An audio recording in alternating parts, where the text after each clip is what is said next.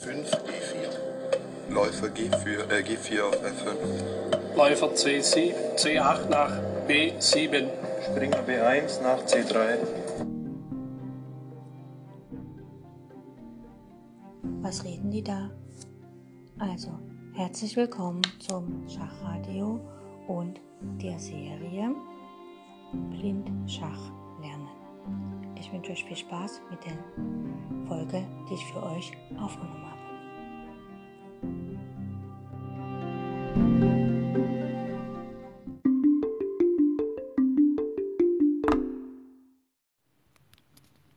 Hallo an alle Zuhörer und hallo an alle Schachfreunde.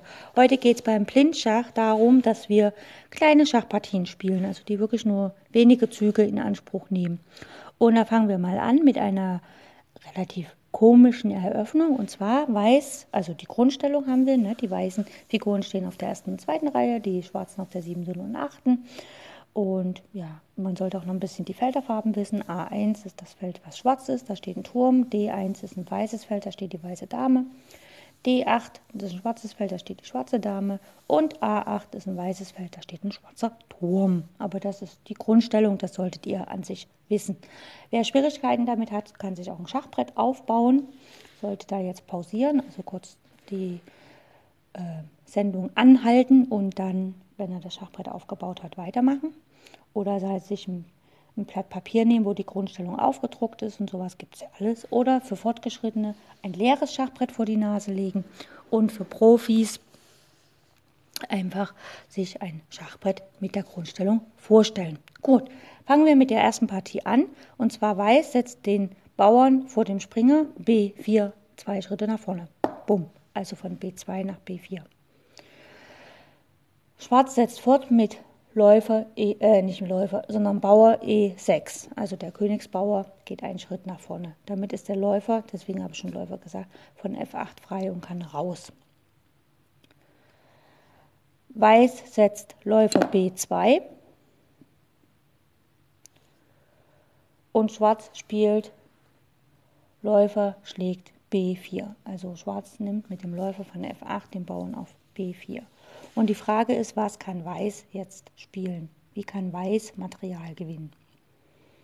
Ja, äh, Weiß hat ja den Läufer von C1 nach B1 gestellt, also auf die lange Diagonale A1, B2, C3, D4, E5, F6, G7, H8. Und ja, da muss man halt überlegen, jetzt ist ja der Läufer von F8 weg. Das heißt, dieser Läufer von F8 steht auf B4, der deckt den Bauern auf G7 nicht mehr und damit kann Weiß den Bauern auf G7 schlagen. Und der Turm auf H8 ist der Schlagerei von dem Läufer hilflos ausgeliefert, weil Schwarz kann jetzt noch nicht mal, also wenn er Läufer E7 gespielt hätte, könnte er Läufer F6 spielen, der wäre dann gedeckt und damit wäre der Turm über ein praktisch so ein Röntgendecken sozusagen gedeckt, aber auch das geht nicht. Also wenn Weiß jetzt, wenn Schwarz jetzt die Dame nach F6 setzt, um den Turm zu decken, kann natürlich Weiß die Dame schlagen, ist ja klar. Und der andere Läufer von B4 kann den Turm nicht mehr retten. Also wäre die richtige Lösung, Lösung Läufer B2, schlägt auf G7 und damit ist der Turm auf H8 dem Ganzen, äh, ja, seinem Untergang geweiht. Okay, gut. Gehen wir zurück zur Grundstellung.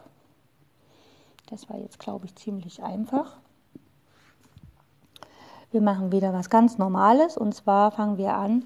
Weiß spielt E4, also den Bauern vor dem König zwei Schritte nach vorne. Damit ist der Läufer F1 und die Dame D1 frei und können setzen. Schwarz spielt E5, ganz normal, den Königsbauern auch dagegen. Weiß spielt Springer F3, ganz normal, greift den Bauern auf E5 an. Schwarz spielt Springer C6, deckt den Bauern auf E5. Und Weiß spielt jetzt Springer C3. Und Schwarz spielt Springer D4. Was kann Weiß jetzt spielen? Oder was sollte Weiß spielen?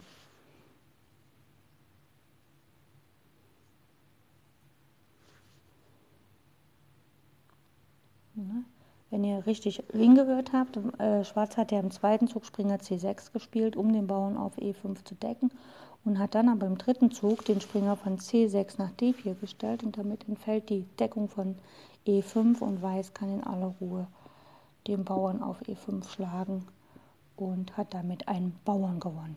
Ich glaube, das war auch nicht so sehr schwer. Ähm, ja, äh, für euch ein Tipp.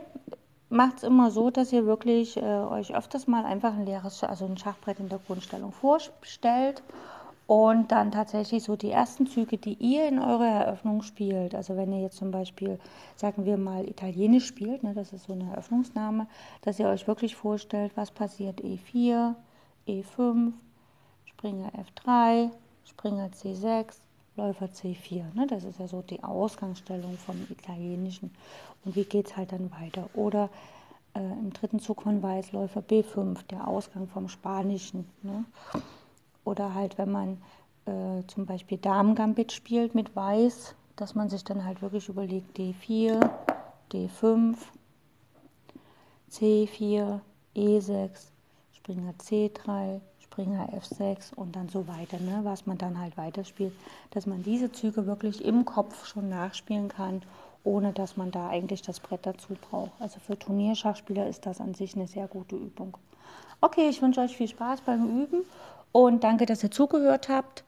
Und wir hören uns nächsten Freitag wieder mit Kurzpartien und jetzt am Wochenende gibt es natürlich wieder ein bisschen Psychologie, also Turniervorbereitung, wie trainiere ich richtig, wie spiele ich gegen junge Spieler, wie spiele ich gegen ältere Spieler, wie spiele ich gegen einen Spieler, wo ich weiß, dass er sehr taktisch ist und ich vielleicht vor Taktik Angst habe, wie spiele ich gegen jemanden, wo ich weiß, dass er positionell sehr stark ist, wie verhalte ich mich gegen jemanden, wo ich weiß, der ist im Endspiel stark und wann versuche ich da zu gewinnen, wie spiele ich gegen Schwächere, wie spiele ich gegen stärkere Spieler, also vermeidlich. Ne? Jeder Spieler macht ja seine Fehler. Was mache ich an guten Tagen, was mache ich an schlechten Tagen und so weiter und so fort. Also alles, was so in der Psychologie ums Schach so rundherum gibt, wird dann halt behandle ich so nach und nach an den Wochenenden. Also das bleibt immer spannend. Okay, bis morgen dann und ich wünsche euch viel Freude und danke, danke, danke fürs Zuhören. Und wenn ihr euch, äh, wenn ihr mir auf Encore zuhört, da gibt es diese kleine Applausfunktion, die könnt ihr halt gerne drücken. Und ansonsten könnt ihr halt auch sehr gerne das weiterleiten und allen Schachspielern so empfehlen. Da könnt ihr Blindschach lernen, was euer taktisches Sehvermögen erhöht und auch die Fähigkeit zu visualisieren, wenn ihr nicht selber Schachspieler seid. Okay, bis dann. Tschüss.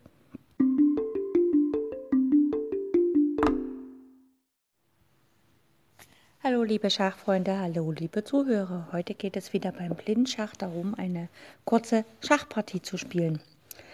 Legen wir los. Zwar haben wir die Grundstellung vor uns und wir beginnen mit dem Zug E4.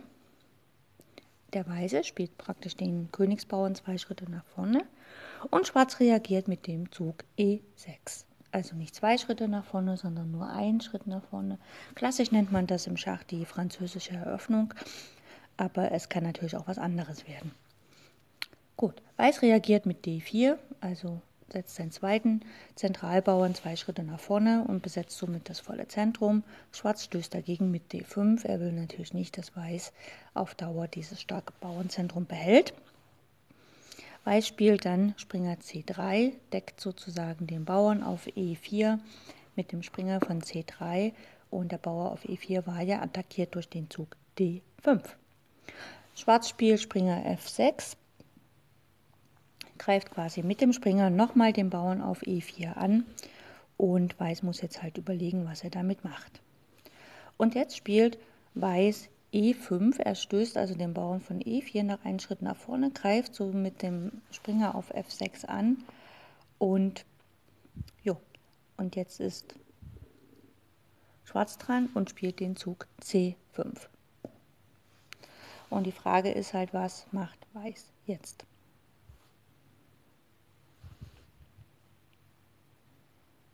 Ja, ich kann es dann mal wiederholen. E4, E6, D4, D5, klassisch französisch. Springer C3, Springer F6, klassisch französisch. E5, der Bauer geht halt einfach vor.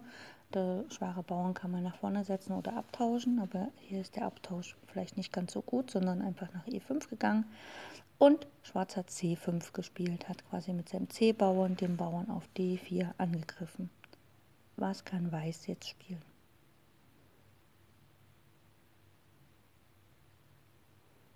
Okay, wie ich schon gesagt habe, der Bauer von E5 greift den Springer auf F6 an. Der Springer hat sich jetzt im letzten Zug nicht bewegt von Schwarz. Schwarz hat stattdessen mit C5 den gedeckten Bauern auf D4 angegriffen. Das heißt also, Weiß kann in aller Ruhe die Figur auf F6 wegnehmen und hat somit eine Figur gewonnen oder eine Figur für einen Bauern gegeben, weil wahrscheinlich die Dame auf F6 zurückschlägt. Aber man weiß auch nicht, ob der das tatsächlich so macht, weil wenn er schon C5 spielt und den Springer auf F6 hängen lässt, dann ist es nicht so doll. Okay, gehen wir nochmal zurück in die Grundstellung. Wir machen ja immer zwei Partien. Und dann schauen wir mal, ob wir vielleicht noch eine nette finden, die vielleicht auch mit Französisch losgeht. Nee, machen wir nicht. Gut, wir machen, äh, Weiß spielt immer noch E4, also wieder den Königsbauern, zwei Schritte nach vorne, mitten ins Zentrum.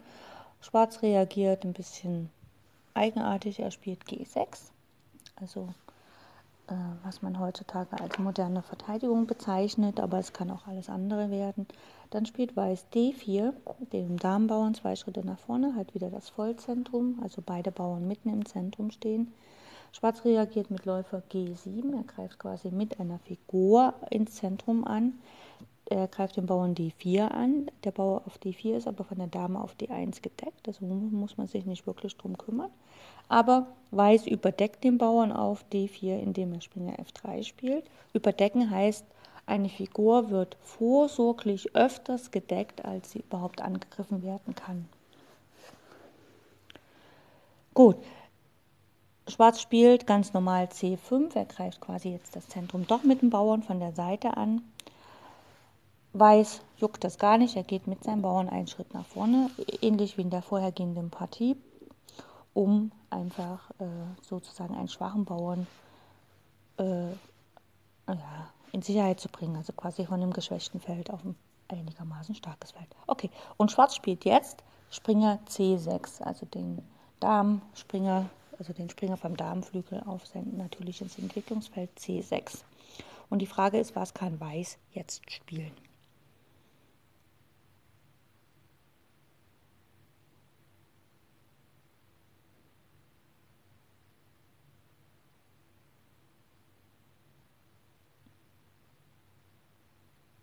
Okay, gucken wir mal, was so hier los ist auf dem Schachbrett. Weiß hat ja den Springer nach F3 entwickelt, der kontrolliert die Felder E5 und D4. Und er hat seinen Bauern nach E4 entwickelt, der kontrolliert das Feld F5 und D5. Und er hat einen Bauern bereits auf D5 stehen, der das Feld E6 und C6 kontrolliert.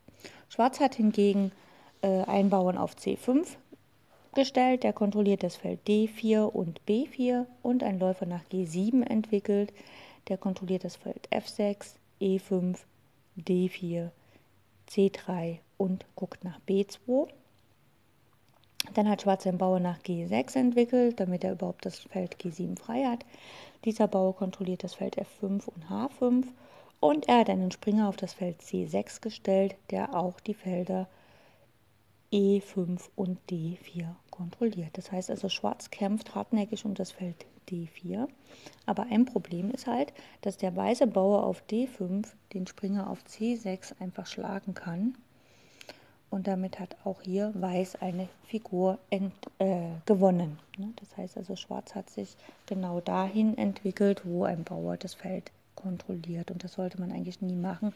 Man sollte nie eine Figur auf dem Feld setzen, was einen Bauer bedroht, es sei denn, der Bauer ist gefesselt. Und also, da gab es ja jetzt eine schöne Partie von Kramnik gegen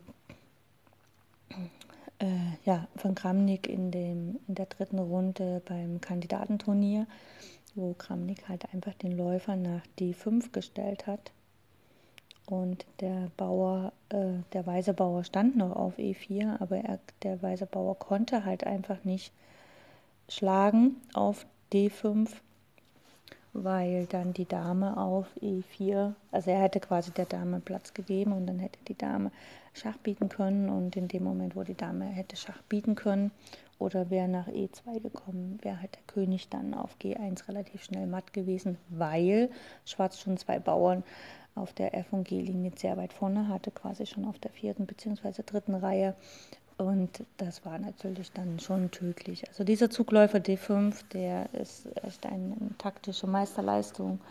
Und wenn man überlegt, ein Kandidatenturnier, das ist ja mm, das ist ja ein Turnier, wo quasi der Herausforderer für den Weltmeister ausgespielt wird. Und das heißt, die Spieler, die dort spielen, sind Weltklasse-Spieler. Und die Spieler haben natürlich unheimlich viel Druck. Also sie, sie wollen ja gewinnen, sie machen sich mental und psychisch stehen sie schon sehr unter Druck und das standzuhalten und dann noch so eine Kombi zu finden, wo wirklich ein gefesselter Bauer im Zentrum ausgenutzt wird und man noch den Läufer dahin stellt, dass der Bauer diesen Läufer nehmen kann und die Fesselung äh, quasi darin besteht, dass ein wichtiges Feld angefesselt also dass ein wichtiges Feld hinter der gefesselten Figur angegriffen wird, ist das schon eine Meisterleistung. Okay, damit will ich das für heute beenden. Ich wünsche euch einen wunderbaren Tag. Ich freue mich, dass ihr zugehört habt und wenn ihr auf Encore das anhört, könnt ihr mir gerne einen Applaus geben. Das ist ähnlich wie bei YouTube einen Daumen nach oben. Wenn ihr mir bei iTunes oder sonst wo zuhört, dann könnt ihr mir da auch irgendwie kennzeichnen, dass ihr das mögt. Und ich freue mich, dass ihr demnächst auch wieder einschaltet. Vielleicht erzählt ihr es Freunden, Bekannten, Verwandten, die auch Schach spielen, sodass diese dann auch mal in den Genuss kommen, ein bisschen Radioschach zu üben oder Blindschach zu üben. Ähm, ja, Blindschach ist dafür gut, dass man halt lernt zu visualisieren und somit in den eigenen Nahschachpartien einfach äh, ja, besser rechnen kann und besser die Varianten ausrechnen kann, besser Kombinationen finden kann und so weiter. Okay, ich wünsche euch ganz viel Freude und vielen, vielen Dank fürs Einschalten. Bis demnächst mal wieder. Tschüss.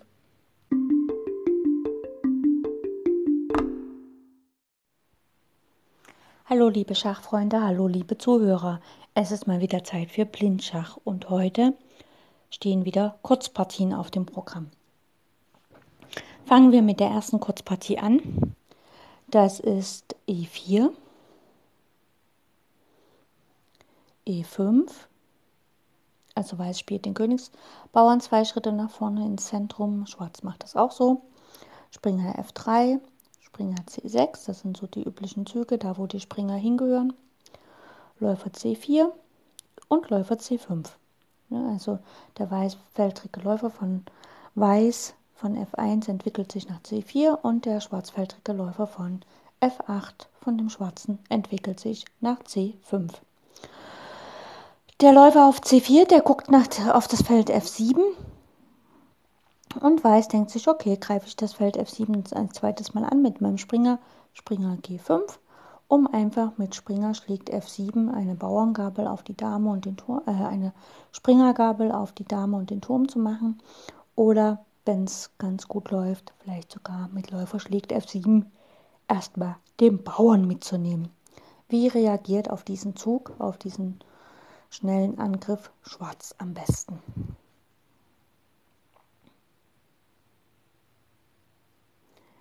Genau, Schwarz hat den Bauern von E7 nach E5 gestellt, damit ist die Dame frei und ist auf der Diagonale D8 nach H4, das heißt, sie bestreicht das Feld D8, kontrolliert das Feld E7, F6, G5 und H4.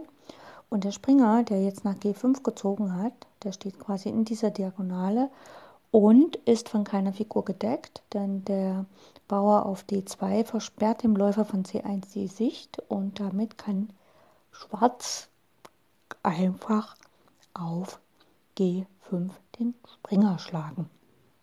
Das war nicht so kompliziert. Okay, die zweite Partie. Wieder die Grundstellung.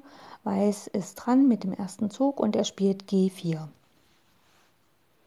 Da muss man ein bisschen aufpassen, wenn Weiß jetzt noch F3 spielt und Schwarz hat schon E5 gespielt, dann ist es sofort matt. Okay, Weiß spielt G4, Schwarz spielt natürlich E5 wenn Weiß jetzt F3 spielen würde, könnte halt Dame H4 matt kommen. Es gibt einen wunderschönen Kinderfilm, der heißt Lang lebe die Königin. Der war auch einige Zeit auf Deutsch auf YouTube zu sehen. So eine, vom, vom MDR so eine Serie oder halt ein normaler Spielfilm. Und da war die erste Partie auch das G4 gespielt wurde, dann E5, dann kam F3 und dann kam Dame H4 matt. Aber Weiß ist hier ein bisschen schlauer. Weiß spielt erstmal Läufer G2, einfach um äh, eventuell danach F3 zu spielen. Dann wird er immer noch matt drohen. Also Weiß kann da gar nicht, muss dann erst Springer F3 spielen, um das matt abzuwehren. Okay, Schwarz spielt D6. Ne, sozusagen macht es den Läufer frei von C8. Der guckt jetzt nach G4, könnte da theoretisch den Bauern schlagen. Wenn Weiß jetzt blöde ist, könnte er mit F3 den Bauern decken, würde aber mit Dame H4 matt sein. Beziehungsweise nicht matt sein, denn er kann ja nach F1 weggehen, der König. Gut. Weiß spielt aber C4. Ne, also Weiß hat den G4, den C4 und der Läufer steht auf G2. Und Schwarz schlägt jetzt einfach mit dem Läufer auf G4 den Bauern. Wie kann Weiß jetzt effektiv fortsetzen?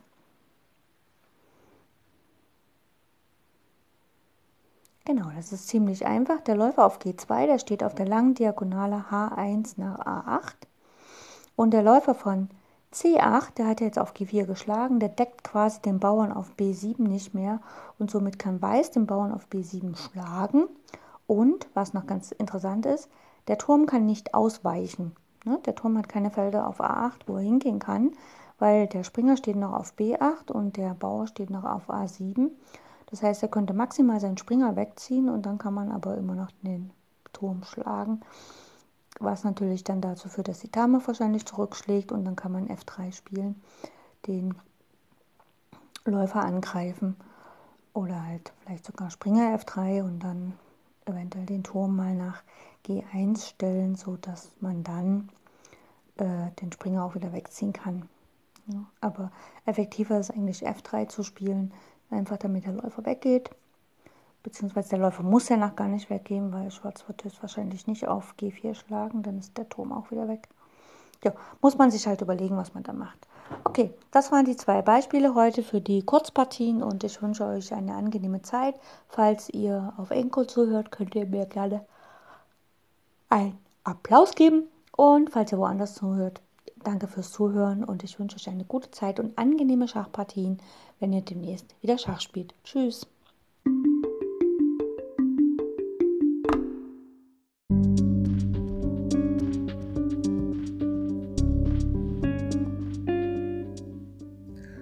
Das war's für heute mit den Übungen zum Blindschach. Ich hoffe, es hat euch Spaß gemacht und ich wünsche euch eine fantastische Zeit bis zu unserer nächsten Übungsperiode. Mm, wenn ihr Freunde, Bekannte, Verwandte habt, die auch Schach spielen und vielleicht im Schach besser werden wollen, dann empfehle ich euch, dass ihr denen meinen Podcast äh, empfehlt, sodass sie praktisch auf Spotify und sonst wo auch immer oder auf Encore meinen Podcast sich anhören können und die Serie zum Thema Blindschachlernen sich anhören können. Das ist jetzt, jetzt schon die dritte Staffel. Das heißt also, es waren schon zwei vorher, die kann man sich auch anhören, ein bisschen üben. Und wir hören uns dann morgen wieder oder im nächsten Teil. Und falls es euch zu schwer wird, hört die Serie einfach nochmal diesen Teil und wenn ihr jetzt zum Beispiel heute Teil 1 hört, morgen Teil 5 oder sowas, dann immer mal wiederholen, weil Wiederholung schult unseren Geist und lässt uns auch die Dinge tatsächlich lernen, sodass wir immer, ähm, wie soll ich sagen, immer fitter mit dem Thema werden und uns immer mehr auskennen und es für uns nur natürlich wird, blind Schach zu spielen, ohne Schachfiguren, ohne Schachbrett.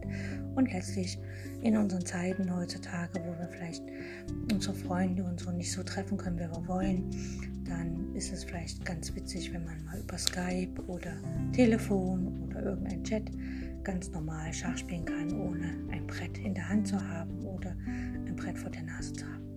Okay, ich wünsche euch eine gute Zeit und danke fürs Zuhören und bis bald. Tschüss.